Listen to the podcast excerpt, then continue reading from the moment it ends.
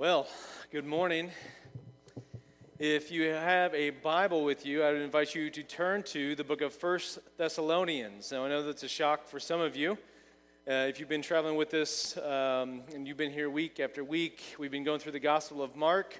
Uh, we, we concluded chapter 6 last week. And so this week and over the next four weeks, we're going to be in chapter 5 of First Thessalonians. And we're going to be looking at this idea of encourage one another.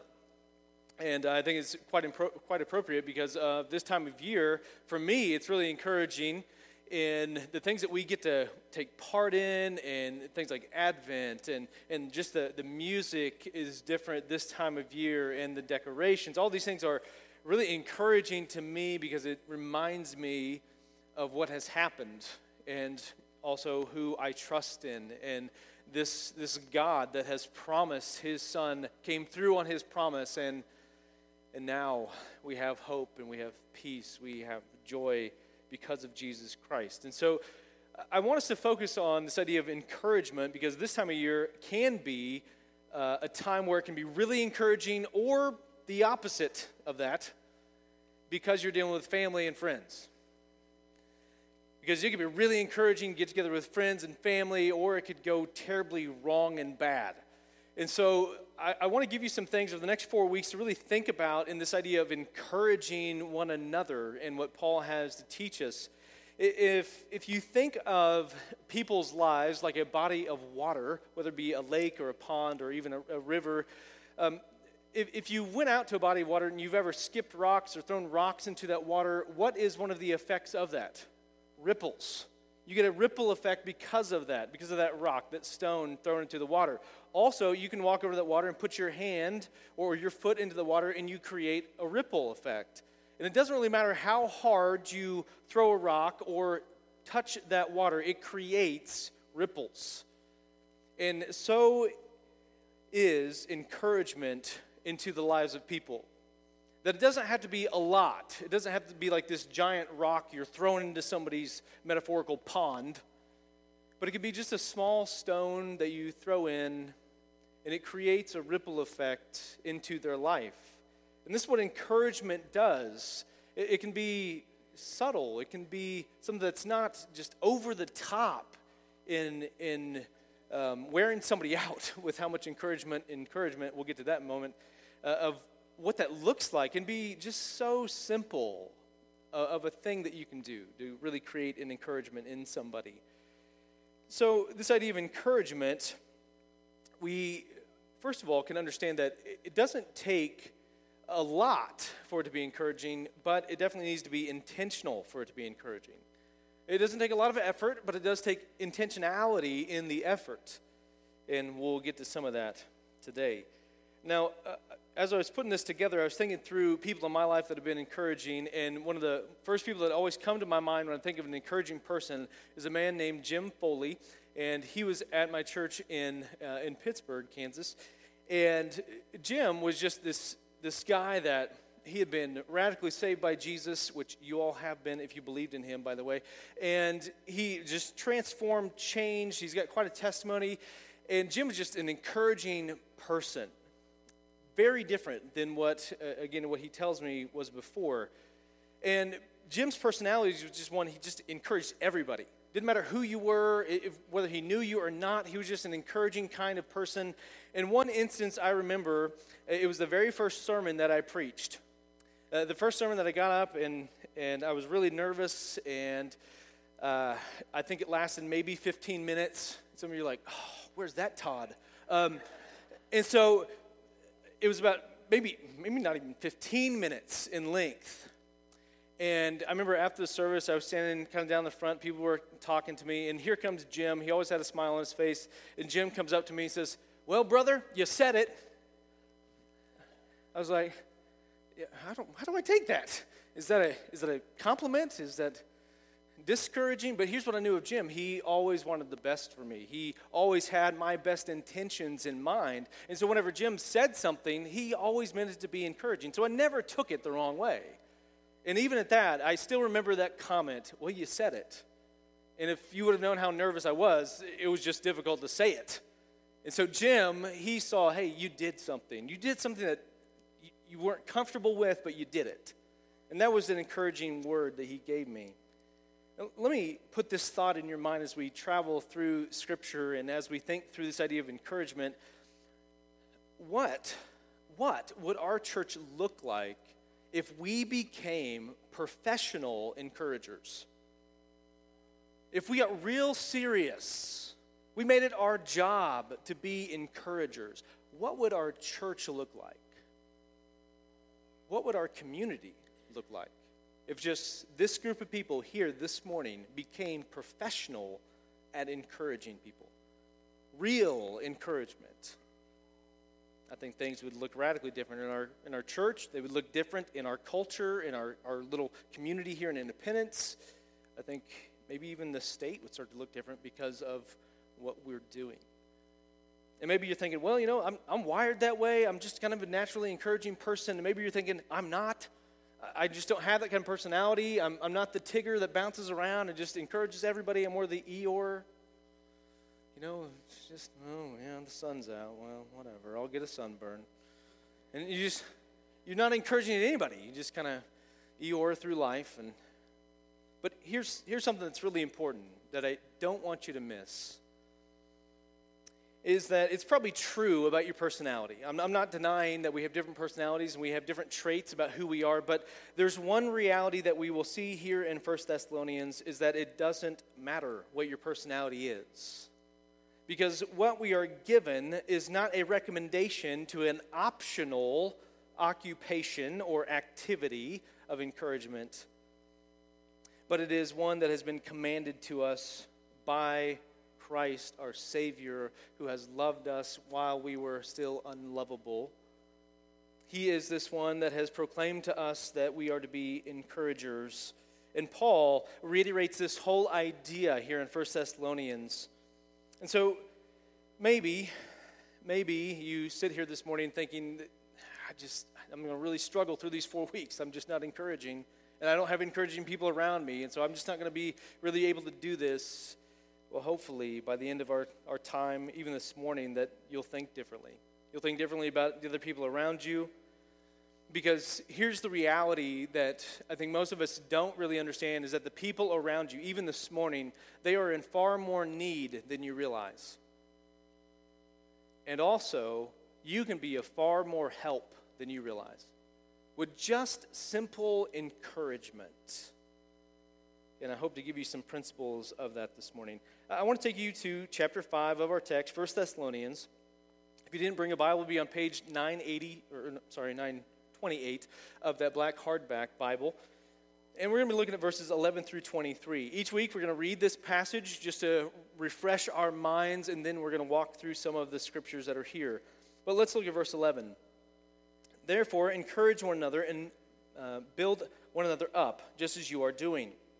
We ask you, brothers, to respect those who labor among you and are over you in the Lord, and admonish you to esteem them very highly in love because of their work. Be at peace among yourselves, and we urge you, brothers, admonish the idle, encourage the faint hearted, help the weak, be patient with them all.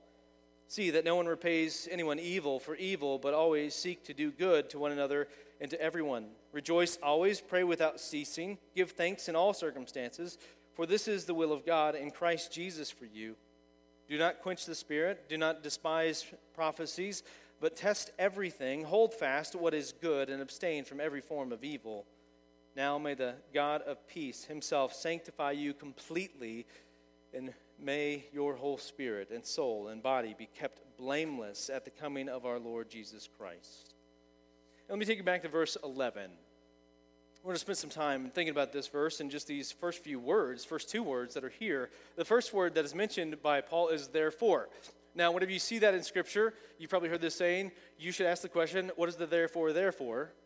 And so it should instantly force you to go backwards into the text, which we didn't read all of chapter 5. And we need to kind of gain the, the full context what Paul is saying. And specifically with chapter 5, Paul is referring to the coming of Jesus, the second coming of our Lord. And this is interesting because then, kind of, the end of chapter 5 is this idea of encouragement and things that we need to do to be encouraging. but it's all in light of the second coming of Jesus. I want to show you verses 4 and 5 because it's helpful to see why we should have this expectation and why we should be encouraging. Look at verses 4 and 5. It says, But you, he's talking to the church, talking to believers, are not in darkness, brothers, for that day to surprise you like a thief. For you are all children of light, children of the day. We are not of the night or of the darkness. Paul is saying, hey, you should think different, you should act different because you are different. This is not something that's, that should be new to the believer, that you should be different than the world. Uh, this is a reminder again to these people and to us this morning that we should not be like the world, walking in darkness, but in the light because we are children of the light. We shouldn't look identical to the world or even I think, even have similarities to the world in our thoughts, in our attitudes, in our, our words. We should be different. This contrast that Paul gives is one that Jesus used repeatedly, and that is this idea of light and, and darkness. And that whenever you have light, there is no darkness. It, it, it has to flee, and light will always overpower darkness. Would you say that these scriptures, these two verses here, do you think they would describe your lifestyle? of one of walking in light versus walking in darkness? Or would you say, eh, I don't know? I think if we struggle maybe with that question of, is my lifestyle one that's revealing light and that I'm a, a child of light? If you're struggling with that, then maybe this morning, maybe you need to give your life to Christ. Maybe you don't really know who He is. And I would encourage you to do that today. The second word that's found in verse 11 is encourage. Therefore, encourage. What, what is this word? Well, there it is in English, but what is the Greek word? Because you all were wondering. And the, the Greek word that we have, and if you'd like to write this down, you, you can do that. It's on, on the screen. It's parakaleo. Parakaleo is, is this Greek word. And this Greek word, it, it literally means to call to one side or to encourage or strengthen somebody. Uh, this parakaleo word is the root word that we find in one of the Gospels, John's Gospel, chapter 14, verse 16. And if you would turn there real quick, John chapter 14, verse 16. And you might want to underline this in your Bible or put a little note here. I think this is really interesting of what we're seeing here in 1 Thessalonians 5. John chapter 14, verse 16. I'll give you just a moment.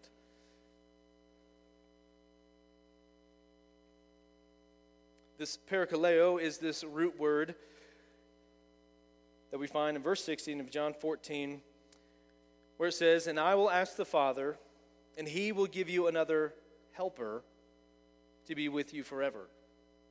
This root word, parakaleo, is where uh, this other Greek word that's used for helper here.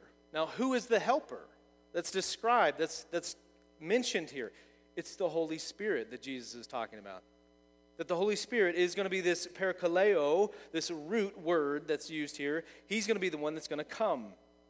This word that is translated, uh, it, it's translated differently in other places, that's used here as advocate, an advocate.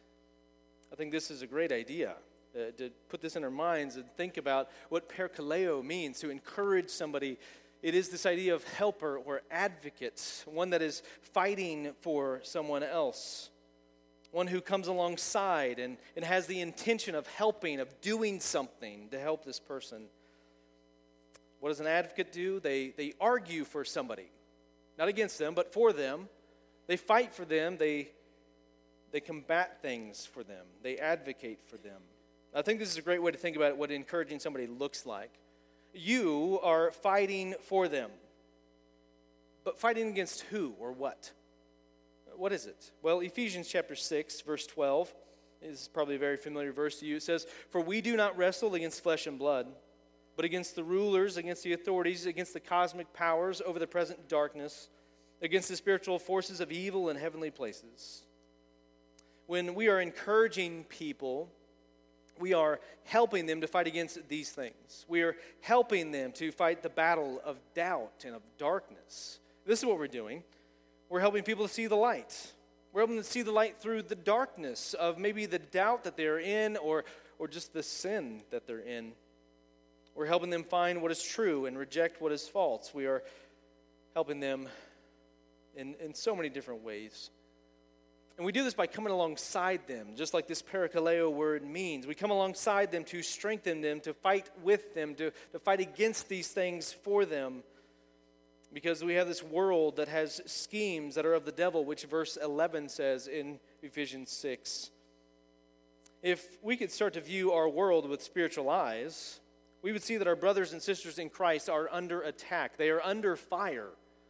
This is a war in which we are in and all of us need encouragement. This is not a, a, a once a month kind of a battle, this is a daily struggle that we are all in. And just as I said, the, the person probably sitting next to you has far more need in their life than what you realize. And you can be of far more help than you realize. You can be their advocate, you can be their help, you can come alongside them, you can strengthen them, you can encourage them. Uh, these are all things that you can do, and you can do even today. What a, what a great way to think about this idea of encouragement and encouraging someone. What is encouragement? Well, let me kind of define it for you of what you might find in, in like a dictionary. You'd find something like this that it's to stimulate development or growth, it is to give hope or support, and it also builds up. And we see all this play out from what Paul talks about. Let's think about the first thing here stimulates development or growth in this idea of encouragement and developing growth in somebody, purpose that we have is, is that we are, are fighting for the best for somebody else. That we want the, the best for somebody. So we are going to uh, try to encourage them in a way that's going to bring out the best in this person. It's not just simply that you, you try to make them feel better, but you're trying to make them better. Uh, there's a difference in that, right?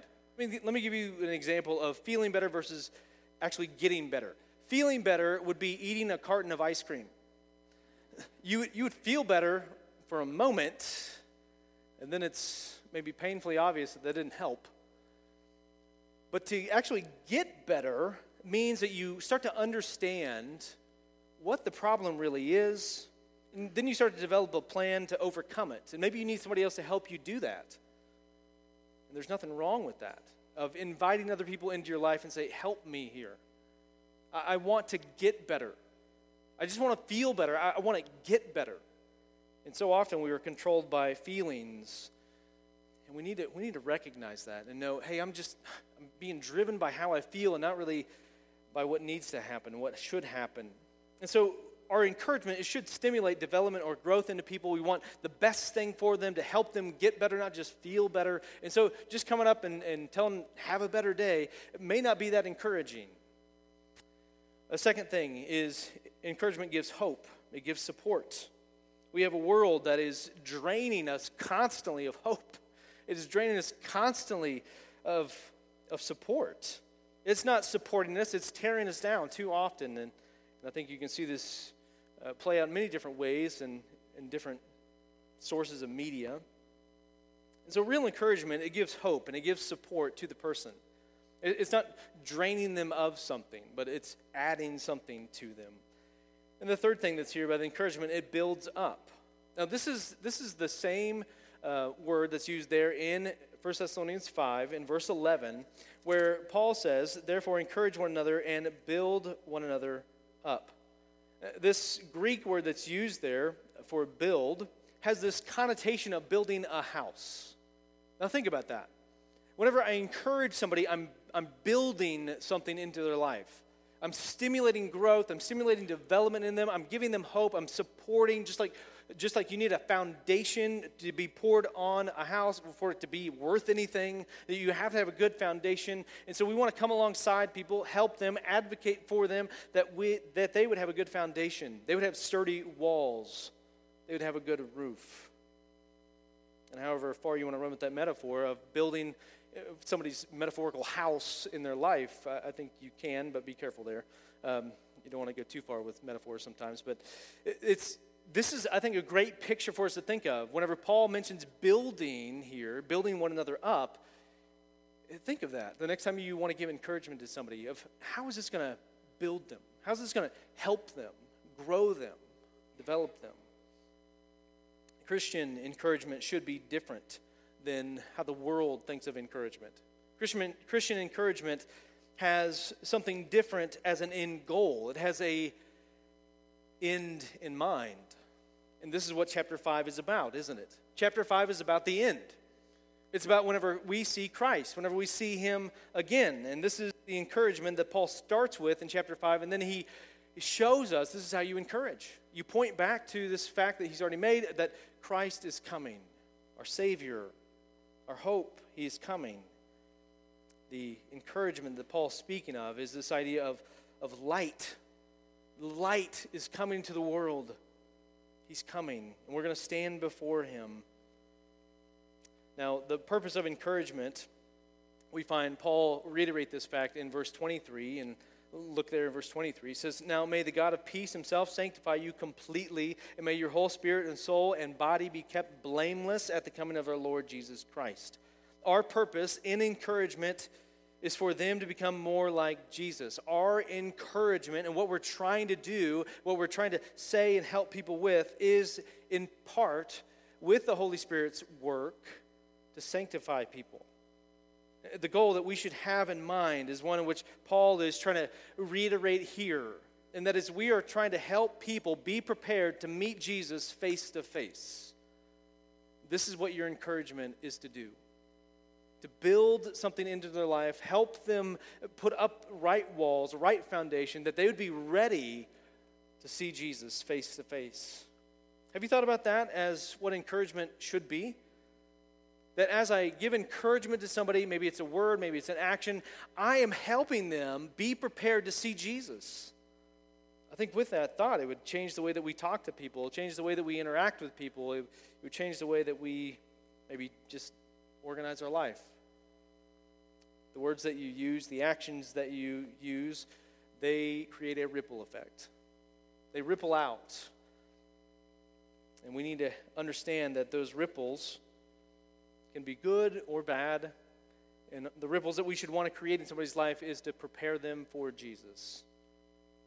Now, Paul, he makes it clear here that God is going to get all the credit for anyone's sanctification. As he says, Now may the God of peace uh, himself sanctify you completely. But we're also being invited here by Paul uh, to be part of the sanctification process. That we participate along with the working of the Spirit in people, and God uses His people along with the Spirit to bring about change in people. He uses us. And this is just amazing to think of. Again, not just that He, he came to save us, but he, he also called us into something we have a responsibility. We have a responsibility to each other. And it's all under the banner of Christ. We've been given this awesome invitation to be change agents in people's lives, to, to build things into their life, to encourage them. And this is just another act of grace from God, inviting us to be a source or sources of encouragement for other people. Now, where do we start with encouraging people? That's kind of the, the, the philosophy behind this, kind of the, the big idea behind this. Now, how does this start to play out? Where do we start with this? Well, Paul starts in verse 12 and 13. He says, We ask you, brothers, to respect those who labor among you and over you in the Lord and, and admonish you, and to esteem them very highly in love because of their work. So he starts with the brothers. We ask you, brothers. And what does he ask them to do? He says, to respect to respect. I think true encouragement comes from a root of respect. If you do not respect a person, you're probably not going to encourage that person. And, and think about this as you go to work this week. As you have people in your life that maybe you just, you've never encouraged ever. Why is that? Maybe it's because you've lost respect for them and you just, you just don't share any encouraging words with them or actions toward them because you really don't respect them. I think until we understand this, we're probably not going to go out of our way to do something nice for somebody or say something that's helpful for somebody that we don't really like. Why should we show respect to people? Well, because they're made in the image of God, for one thing. They're human beings. And because of that fact, we should be showing respect to people.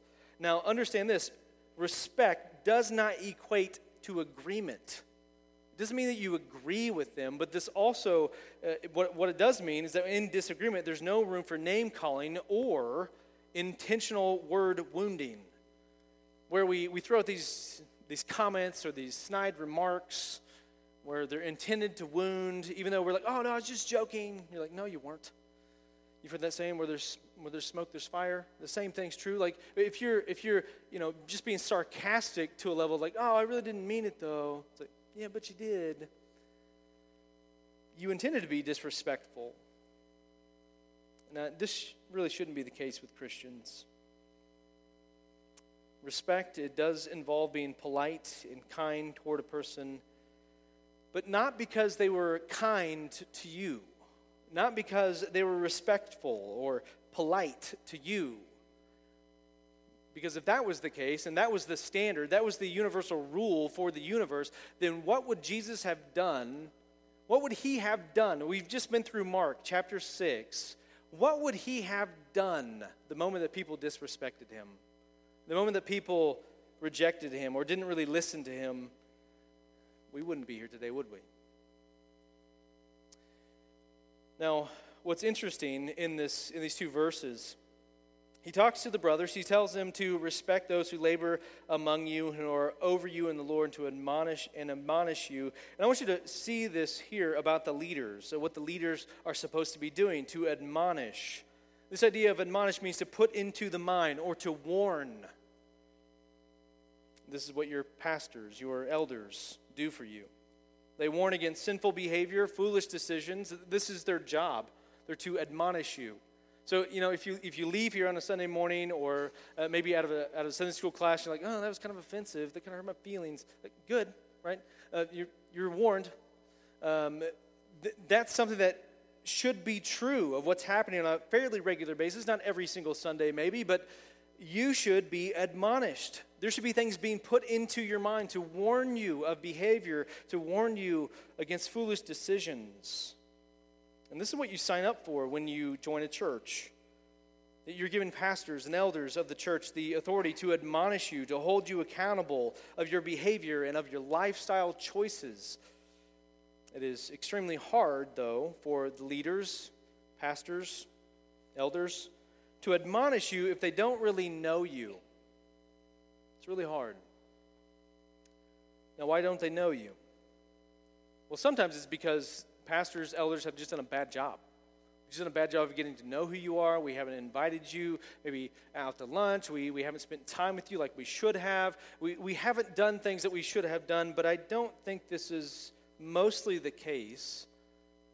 I think the larger problem that we have is because people don't really want to be known. People really don't want I don't want the pastor to show up. I don't really want the elders to know what's going on. I'll, I'll, tell somebody else, but I don't want them to know for some reason. And a lot of this plays out because you just don't attend. You don't attend on a, on a regular basis. You think it's regular, but it's more like, you know, twice a year instead of like every week. You're like, yeah, but I'm a regular attender. No, you're not. I think we have different definitions of regular our, our intention with the things in which we do, whether it be our worship service or Sunday school or prayer meeting or life groups, uh, these things are to help you. They're here for, for your encouragement. You're, they're also here for you to be known and for people to know you. Some people only want to be seen at church, but they don't want to be known at church. I've had these conversations with people in very small churches and churches very large. Well, I don't really know anybody. You tell me there's 60 people in this church you don't know everybody or anybody? Like that's almost impossible in my mind of how you don't know somebody. But this I've seen this. I've been there. I've had these kind of conversations with people and it's because they don't want to be known. And your leaders can do all kinds of things and organize all kinds of things, but they can't make you be known. This is something that you must do your leaders. They want to warn you, they want to put things into your mind, but you have to be here. If you're not here, it's hard for that to happen. It's hard for us to admonish you when you're not here. But also, whenever you're here, you need to be here. Make sense? When you're present, you must be present. and so many times people show up and, and then they check out. Well, I got there. Okay. What did, what did the pastor talk about? What did your Sunday school teacher talk about? Well, uh, you know, I really don't remember. Why? Because you really weren't present. You, your mind was somewhere else, your thoughts were somewhere else. You had other things that you thought were more important. You thought your, your fantasy football team was more important. You were checking your phone, you were on Facebook, whatever. Like you were checked out, you weren't really here, even though you were here. And this can't be the case for you to really be admonished, for you to be warned. In verse 13, he says to the brothers again, what, he, what instruction he gives them, he says, esteem them very highly in love. Now, this doesn't mean that you esteem your pastor or elders because uh, they have just fantastic personalities and charisma. Like, oh, yeah, they're just such a great person. But you, you do this because of their office. They're under shepherds to the good shepherd. And so you esteem them very highly in love because of who they are, who they represent. They are due respect, they are due esteem because of the office that they hold. But also notice what Paul includes in this idea of esteeming them very highly. There's two words in love. It's kind of like respect. You don't really respect the person, you're, you're not really going to encourage the person. And if you don't really love the person, you're probably not going to really esteem that person. Your esteem for them should be driven by love and the love for God, first of all. Not that, not that you just like their personality, that you really get along with them, but you love God. And because you love Him so much, you have been changed by Him so much, you love these people. And you want to honor God by honoring them. You want to respect God by respecting them. And you do everything that you can in order to, to show that for God and for this person. And so there's two things that are true about leaders and workers. And you see this in the next slide here. Leaders and workers, uh, they, they work to build up the body. What is, what is the role of pastors, of volunteers, of workers? They are doing this. They're building up the body. Now, it says in Scripture that God builds his church, but how does he do that? He uses his people to build the church, he uses us. We, we are the ones in which he starts to use. And then a second thing that is here that leaders and workers do, they have your best interest in mind. They want what's good for you, what's right for you. They, they want you to be encouraged. They want you to be admonished so you'd be warned so you wouldn't do something foolish. They have good intentions for you. I want to take you to Hebrews 13, verse 17, because there's a command given here that's very relatable to, to what Paul has just said. And in chapter 13 of Hebrews, verse 17, it says, Obey your leaders and submit to them, for they are keeping watch over your souls as those who will have to give an account. Let them do this with joy and not with groaning, for that would be of no advantage to you if, if you would get in your mind and your heart that the, the volunteers, the pastors, the elders of this church, they have your best interest in mind. The things in which we plan, in which we organize, and that we, we put a lot of work into, whether it be a special event or a Sunday morning, they all are for your advantage. They're all good for you. They're right for you. They're intended to help you, to grow you, to encourage you and as this verse starts here, obey them and submit to them. You're like, ooh, I don't like those words. Obey and submit. That's, that's the life of the Christian, friend. It's a life of submitting to Christ, of obeying Christ. And as He has put leaders over you, they care for you. But look at the responsibility that they have. It's great because they give an account to God. That's who they give an account to as a pastor, like that, that's a scary thought. That I'm going to be held accountable for each one of you. I'm going to be held accountable for what's been happening in the church and what I've allowed in the church and, and things that I haven't addressed, that I haven't admonished you about. I will be held accountable to that. Your elders will be held accountable to that. So, how do we encourage our leaders and workers? How do, how do we do this? Let me give you four things four things to help us play this out, to, to make this very applicable to our life. The first thing is do verses 13 through 22. Just do those. We're good. Now, over the next three weeks, we're going to look at each of those verses and think about what, what does this mean? What does this look like? How does this play out? So we won't spend a lot of time here this morning, but just do those things. Do verses 13 through 22, and you'll be encouraging to the workers and leaders of your church. Uh, second thing is don't say good job. Don't say that. Because that's not really encouraging. Because it's so broad, it's so vague. It, it, what does it even mean? I have people come up to me all the time, and they have really good intentions, and I'm not, not diminishing that, but they just say, well, good, good sermon. And? What, what does that mean? Like, so often we have this Goldilocks mentality. You know what this is? My chair was just right. The sermon was just right. He was funny enough. Like all these little things that Goldilocks just fit perfectly for me. And then you're like, yeah, it's great. Why? If if we really stop to think about why was it good? Why was it why was it admonishing me? It's not only helpful for the person that you're telling that to, but it's helpful for you because you've processed it. You've thought about it. It's not just this, oh, yeah, let me pat you on the back and move on, but this is what's happened in me because of what you said, because of what you've done. It's changed me. Now, it's good to say good job, but it better be followed with something else. Good job because. And then you explain why it was a good job. And I think this is a really important thing as everywhere else you go, everybody else that you talk to, everybody else that you try to encourage, whether it be in this place or outside of here, if you say good job, follow it up with why. Why is it good? Let's be helpful. Let's be truly encouraging and not just leave it as this vague, ambiguous, like, eh, you just come to terms with whatever you think it might mean of why it was a good job. Third thing that I think is helpful for us is don't use flattery. Don't use flattery. Flattery and encouragement are not the same things. Flattery intends to deceive, flattery has ulterior motives involved. Flattery is only beneficial to the flatterer.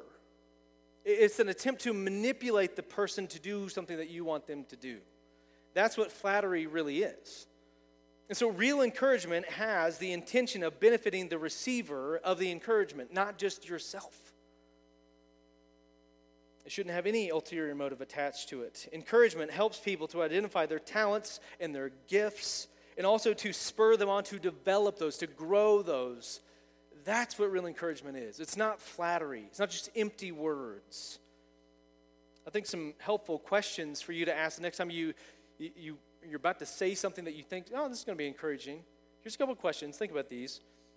Am I saying these things for my benefit or for the person's benefit? These words that are about to come out of my mouth, are, is it just flattery? It's really just for my benefit, for them to be like, oh, yeah, those, they're such a nice person? Or is it really going to be beneficial to them? Another question is are these words true or false? Is what I'm saying about this person, is it really true? Just like my, my friend Jim, he said, Hey, you got up there and said it. He didn't embellish anything, he didn't fluff anything up. He just said, Hey, you, you said it. Thanks, Jim. That was encouraging. He, I knew that he wasn't going to feed me any lines, that was false. He was helpful, even in just a, a few short words.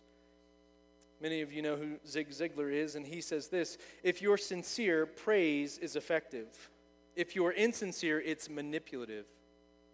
If you don't really mean it, you're just trying to manipulate in some way, some fashion. Let's not use flattery. Flattery, according to the Bible, is a form of hatred. Let me show you Psalm chapter 12, verses 2 and 3. Let me let you in on an insight of how God views flattery. He says, Everyone utters lies to his neighbor. With flattering lips and a double heart they speak. May the Lord cut off all flattering lips, the tongue that speaks great or makes great boasts. Hmm. The next time you get ready to say something, think of that verse. Is God going to cut off my lips? Now, there's a great VeggieTale song about lips, but we won't go there. Um, the the idea of flattery, like, we should hate that. Whether we say it or somebody else says it. Because again, flattery is intended to manipulate, to, to really be a one way street. and it's only for the person that's, that's giving those things. The last thing that I think is helpful and encouraging to leaders, to workers, and really to anybody else, is that is to tell your story. Tell your story. Want to get to Philippians 2:19, where Paul writes, "I hope in the Lord Jesus to send Timothy to you soon, so that I too may be cheered by news of you." Why is Paul going to be cheered? Because he, he gets to hear stories of what's happening in the church. He, he gets to hear from Timothy that has been there, he's heard it, he's seen it. And Paul, again, reminds you, he is in prison when he writes this book. He's going to be cheered in prison because he hears stories of other people's lives being changed because of Jesus Christ. This is what your leaders, your workers, they want to hear from you. Tell us your stories. We've been promoting resources out on this table in the hallway for several months, and we've, we've said this, and I'll say it again this morning. We want to hear your story. If you've been reading those books, if, if you've been changed by those books, like we want to know. If you haven't been changed by those books, if they haven't been helpful, tell us. We want to be helpful to you. We want to admonish you. We want to warn you. We want to build you up. We want to hear your stories. I think life groups is another place in which you need to be sharing. You need to share inside of that group. Don't just come, sit in the corner, uh, wait for it to be over, hoping that nobody asks you a question, then you can jet out of there as quickly as possible. Be known in that place. If you're part of a life group, be known there. Share your story. Let that be an encouragement to other people. Just of what we witnessed this morning with the baptism videos that we've been doing, they're meant to encourage the person being baptized, but also you that you would be encouraged. There's many other things which we could talk about that would be helpful, encouraging. Let me give you one thing that's been encouraging to me and to the elders recently is whenever we asked you to commit to first or second service in January, we asked you to, to pray about, to think about, and, and to lay aside your preference. And it seems to be that, that you've done that because the split between the first and second service is only a difference of 8%, which is right in the margin of what we were praying for, that it would be less than 10%. We were hoping for a dead even mark, but we knew you were imperfect people. So we, we prayed the next best thing God, let it be inside of this. And, and thankfully, we have that. That's encouraging to us. But we also need help. We also need volunteers to, to fill out these roles that we still have for first and second service. We need help for greeters and ushers and little church and nursery. We still need people to sit one service and to serve one service, or serve one, sit one, either way you want to work it. One thing that would be super encouraging is to have people come up to us, staff, elders, and say, Hey, I just want to help. I don't care where you put me, just whatever you need. That is super encouraging. Because what that shows us is that you have a heart that has been humbled by the gospel, and you don't care how God uses you. You just want to be plugged in somewhere. You just want to do something for Him. And there might be some questions asked of maybe some skills that you have or spiritual gifts that you have, and we, will try to help find a place for you. But this is what the gospel does it changes us, it changes how we view things and how we participate in things. The gospel is believing that Jesus came for me, a filthy, rotten sinner, who could really do nothing to save themselves. Christ lived a perfect life that we could not live, and he died as an innocent man for guilty people on a Roman cross as a sacrifice for our sins, as a payment for the sin debt which we had against God but he has paid a price for us. He bought us. And then three days later, he rose from the grave, victorious over sin, over death, over Satan, over hell. And then he promises to give eternal life to anybody that would trust him, that would turn from their sin and believe and follow Jesus. This is the promise of the gospel. And this is the good news that we have, and that should change us of how we view other people, how we respect them, how we uh, how we, we think about encouragement with them, it humbles us, it changes us to a place where we have a new desire to serve God, to serve His people, and to serve the world around us. We should be a different people. We should be light, not darkness. And this is what in, true encouragement should look like. It, it should look very different than maybe what you've been doing before. Now, let me end with just a couple questions I want you to ponder, and I'm going to give you just a few moments as the worship team comes. Two questions I want you to think about as they come is who do you need to encourage this week? Maybe it's your spouse. Maybe it's just your spouse you need to encourage this week. And you need to be very intentional of how you do that. And then let me ask this question to follow that up with How are you going to do it? How are you going to encourage them this week? Who is it? Then how do you do it? Get a plan this morning. Let me give you just a few moments. If you want to bow your heads, you can do that. You just want to think deeply about who it is and then how do you do that. And then I'm going to pray and we're going to sing. Well, Father, I, I thank you for today. I thank you that you have you've saved me. You have changed me. You have radically transformed my heart, my mind. God, I am a sinful man. I need encouragement. I, I need people to admonish me, to to hold me accountable. God, all of us in this room, we, we desperately need you. We need your people our lives. God, let us not leave here today unmoved, unchanged by your word, by what we've been commanded to be and the, the difference that should be in our life. God, as I've asked these people to think on this one person or maybe a couple people that need to be encouraged by them specifically this week. I pray that they would not be able to, to go throughout this week without doing that. That you would make it inevitable for them to be in a position where they have to be encouraging for this person. And that's not based upon a, a reaction to them being kind or polite to them, but that they would even go out of their way to, to do this. Maybe it's before they even get to the parking lot today that they, they do that. Lord, let us take your word and what you've shown us. Let's take that and apply it to our heart, to our mind. Let us be different, that we would be children of light, not of darkness. And I pray this in Christ's name. Amen. Would you stand, please?